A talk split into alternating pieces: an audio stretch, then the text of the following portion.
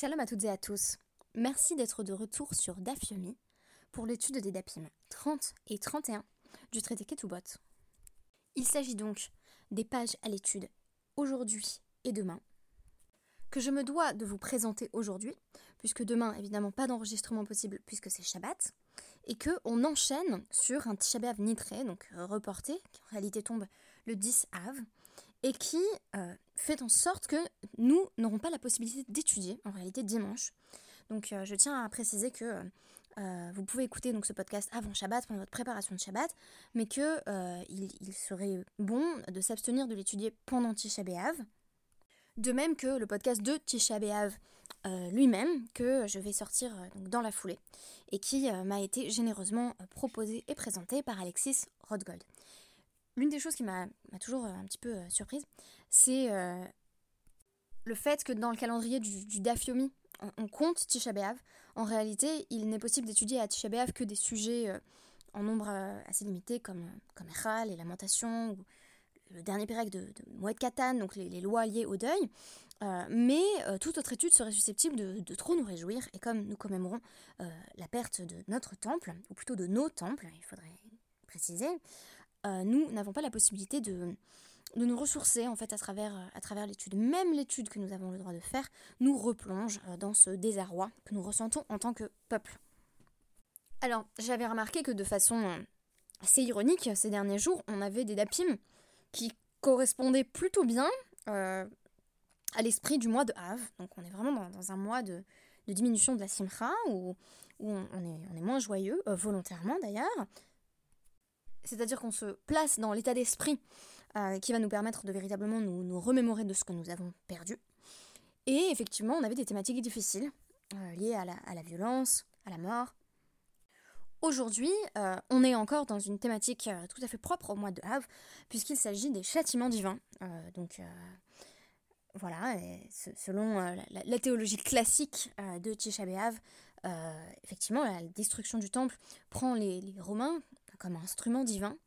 Euh, et euh, il s'agit en réalité de, punir les transgressions du peuple. Alors, on répète beaucoup, effectivement, que euh, ce que l'on venait punir, c'était la sinatrinam, la haine gratuite. et je voudrais avancer dans un cours que je vais donner donc dimanche dans notre synagogue. je vous donne rendez-vous à cette occasion. Je vous donnerai toutes les informations sur le groupe WhatsApp. En réalité, c'est aussi l'indifférence et l'inaction qui ont conduit à, la, destruction du temple.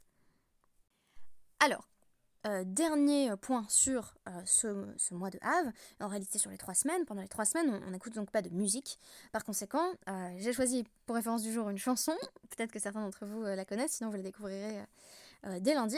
C'est He's Got the Whole World in His Hands, donc un négro spirituel, qui a été interprété entre autres par Nina Simone et qui évoque directement Dieu, Hachem. Et du coup, la question que je voulais en fait me poser à travers le DAF d'aujourd'hui, c'est est-ce que tout est entre les mains de Dieu?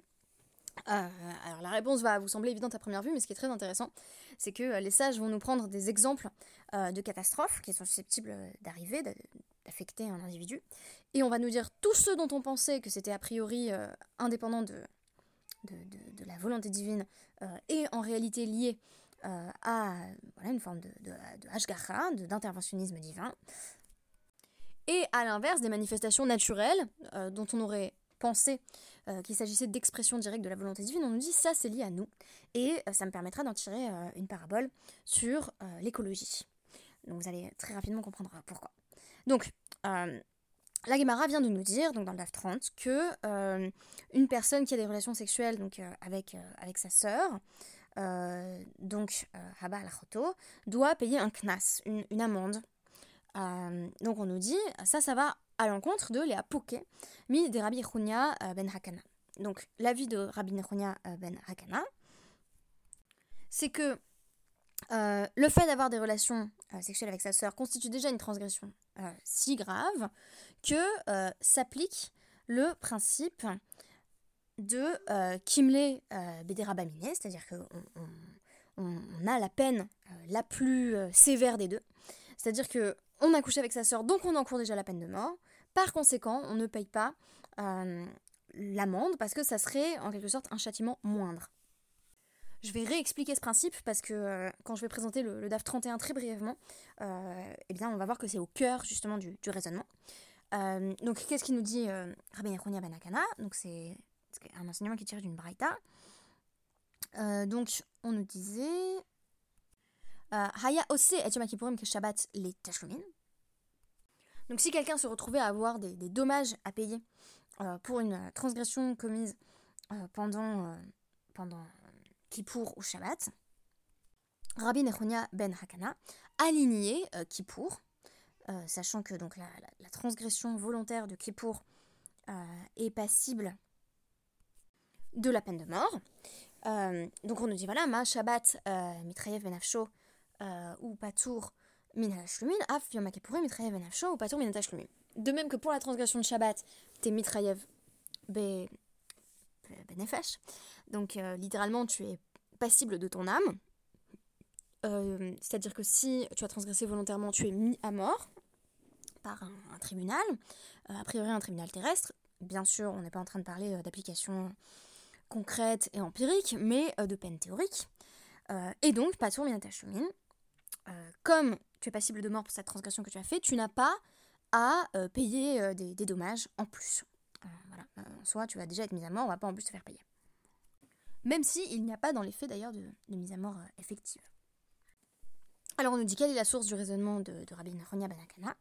Eh bien c'est Abaye qui va proposer un élément d'explication en nous disant donc Nehemar Ason bide Adam, Nehemar Ason bide Shamaï.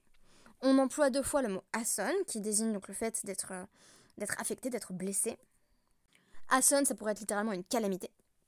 Donc on nous parle d'une calamité qui advient euh, bidé Adam par euh, l'humain et on nous parle d'une calamité qui advient par le ciel. Alors, il faut dire quelques mots du contexte où on nous parle, euh, de ce terme de Ason. le, premier, le premier Ason est tiré de Shemot 21-23 qui affirme que donc si il y a euh, un accident, une calamité, euh, et que quelqu'un est tué dans, une querelle, alors il faudra donner donc euh, âme pour âme. Ici, il s'agit d'une calamité qui advient par l'entremise d'un être humain. Venemar Ason Bideshamaim, et il est aussi dit dans Bereshit 42-38. Donc c'est Yaakov qui se voit encouragé par tous ses enfants à envoyer Binyamin en Égypte euh, pour faire face au vice-roi dont ils ignorent encore qu'il s'agit de Yosef et faire libérer Shimon de prison. Donc on se rappelle que euh, les, fils sont revenus auprès de Yaakov et disent laisse Benjamin voyager avec nous et il répond euh, non, peine Yikrainu Hasson, de crainte qu'une calamité ne l'affecte. Donc la question c'est quelle est cette calamité exactement? Ici il semblerait que ce soit une catastrophe, donc bidé Shamaï. Question donc de Ravada Barava. D'où sait-on que euh, quand euh, Yaakov parle spécifiquement de, cette crainte, voilà, qu'il qui, lui arrive quelque chose, euh, d'où sait-on qu'il parle d'un châtiment céleste? Pourquoi ce serait pas simplement effectivement une calamité qui adviendrait par l'intermédiaire des hommes? Donc on nous dit Mimai dechi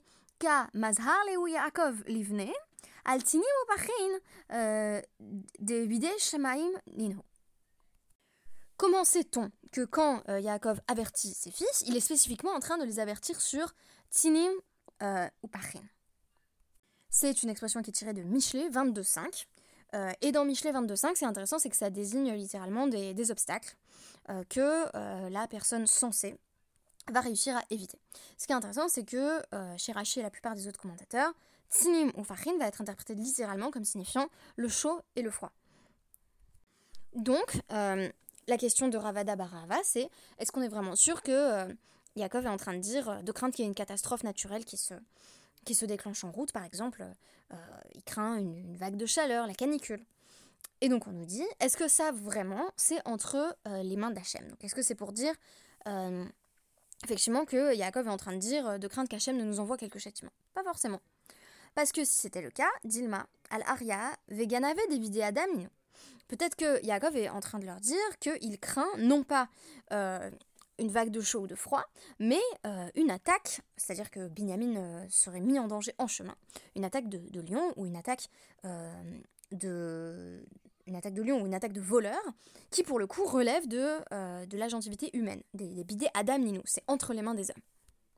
Donc, fin de l'objection, Atu Yaakov, Aha Hazar, Ahalo Hazar, Yaakov, Alcool, Mile Hazar. Non, Yaakov, il n'était pas spécifiquement en train de dire attention de crainte qu'il euh, y ait un Hasson, une calamité qui soit envoyée par Hachem sur le chemin. Il était en train de, euh, de les avertir, Azhar, au sujet des deux. Euh, donc il était en train de dire je crains qu'il arrive quelque chose à Binyamin, que ce soit par la main d'Hachem ou par la main de personnes malveillantes qui pourraient guetter sur le chemin.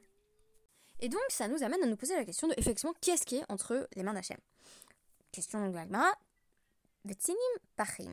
bideshamaim est-ce bien vrai que le chaud et le froid, euh, donc euh, le climat, les, euh, catastrophes climatiques, est-ce que ça c'est entre les mains d'Hachem? Il est pourtant écrit dans une braïta Hakol Bide Shamaim Chutz Mitzinim Pachim. Tout est entre les mains d'Hachem sauf le chaud et le froid. À l'époque de l'Agmara, ça semble incompréhensible. D'autant que on a lu à travers tout le traité Ta'anit, l'absence de pluie est interprétée directement comme un signe de déplaisir divin.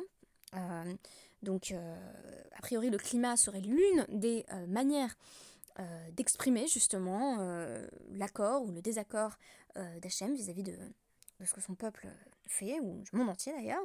on est très étonné de lire ici que le chaud et le froid ne relèveraient pas, effectivement, de la toute-puissance d'Hachem. Et donc, ce qui est intéressant, c'est qu'à l'heure actuelle, quand on le relit, ça nous semble extrêmement logique. C'est-à-dire que le chaud et le froid, dans un contexte de réchauffement climatique, c'est clairement entre les mains de l'homme. Euh, je pense que vous serez nombreuses et nombreuses à avoir lu ou feuilleté ou entendu parler du rapport du GIEC. Euh, les choses sont encore entre nos mains.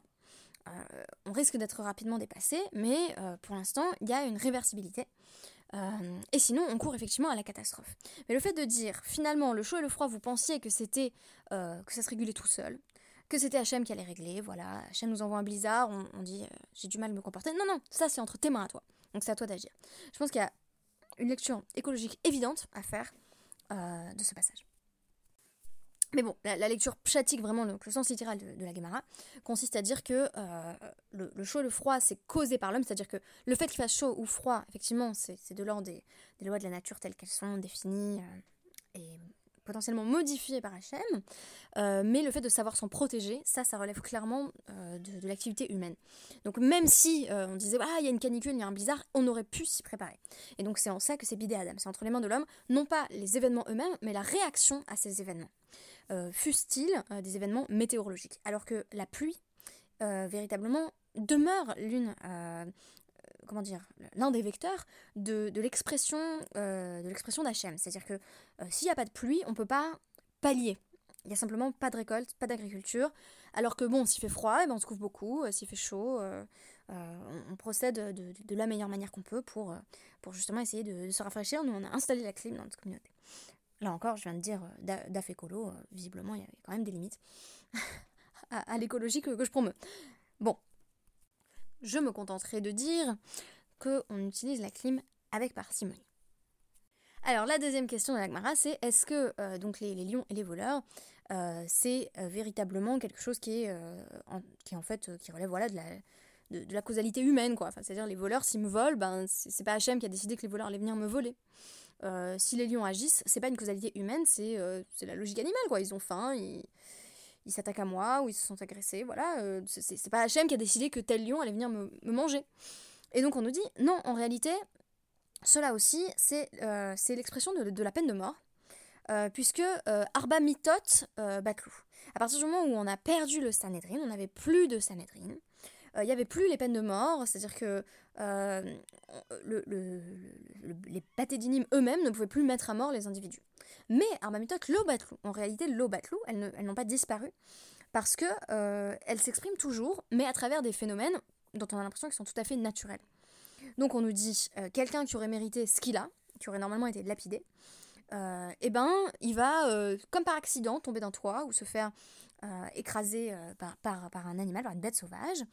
toute personne qui aurait mérité la srifa, donc qui aurait dû être brûlée pour cette transgression, euh, on se croirait en plein qui pour, hein, on fait la liste des peines de mort, euh, va tomber dans une fournaise ou se fait mordre par un serpent. Euh, toute personne qui aurait dû être décapité va se faire donc livrer au gouvernement qui va mettre lui-même en place la peine de mort en question, ou alors ce sont des bêtes sauvages qui vont le déchiqueter, et toute personne qui aurait dû être donc mise à mort par strangulation va se tomber dans une rivière, donc se noyer, ou, ou mourir de, de diphtérie. Donc, conclusion, effort, il faut renverser Ariab et Ganav des Shamaim, euh, le lion et les voleurs, c'est entre les mains de Dieu, tandis que Atinim Pachim Bide Adam, le froid et le chaud, c'est à nous qu'il revient de, réagir. Euh, alors, c'est très compliqué parce que, donc déjà, ça présuppose euh, un, interventionnisme divin dans des domaines où on a l'impression que, a priori, bah, ça relève que de l'agentivité du voleur ou, de la bête sauvage, donc c'est de la pure malfaisance. Euh, et en même temps, ça, nous amène à penser qu'une personne qui aurait été voilà, mangée par une bête sauvage, on a toujours ce doute, est-ce qu'elle n'aurait pas fait une transgression? Et ça, c'est difficile.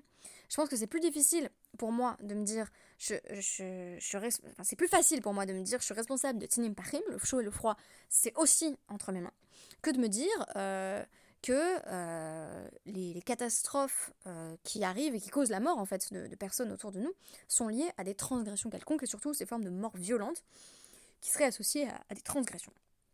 Donc euh, je ne suis pas encore totalement au clair là-dessus, mais je vous livre simplement l'interprétation euh, de la Gemara. Quelques mots donc euh, de, notre, de notre second DAF. donc il est question d'une double transgression. Donc je, vous citerai l'un des cas qui, est présenté dans, dans, notre DAF. Et donc qui est le cas de Hazorek Chetz Mitrilat Arba, les Sof Arba, Vekara Shirain Be Alichato tour. Alors, donc on nous dit, euh, donc c'est Shabbat, et euh, quelqu'un euh, donc tire une flèche sur, sur quatre amotes, donc, donc déplace en fait un, objet au-delà de, la distance autorisée, et sur son passage, la flèche va déchirer de la soie de quelqu'un. Donc cette soie, on n'a pas à la rembourser, pas tour, il n'y a pas de, de, paiement à effectuer sur la soie, parce qu'en réalité, il avait déjà fait une transgression plus grave en tirant la flèche. Tirer cette flèche qui parcourt 4 amotes, c'était transgresser Shabbat. Et donc, euh, on rappelle ici le principe de euh, Kimle euh, c'est-à-dire que euh, on est puni pour ce que l'on a fait de plus grave et pas pour l'offense plus légère que l'on a commise incidemment par ailleurs. Ce qui est intéressant dans ce cas de la flèche tirée, c'est que l'intention était de tirer une flèche, ce qui constituait clairement une transgression vis-à-vis -vis de Shabbat. Et au passage, il y a de la soie qui a été euh, déchiré, mais euh, finalement l'intention première était bien une transgression grave.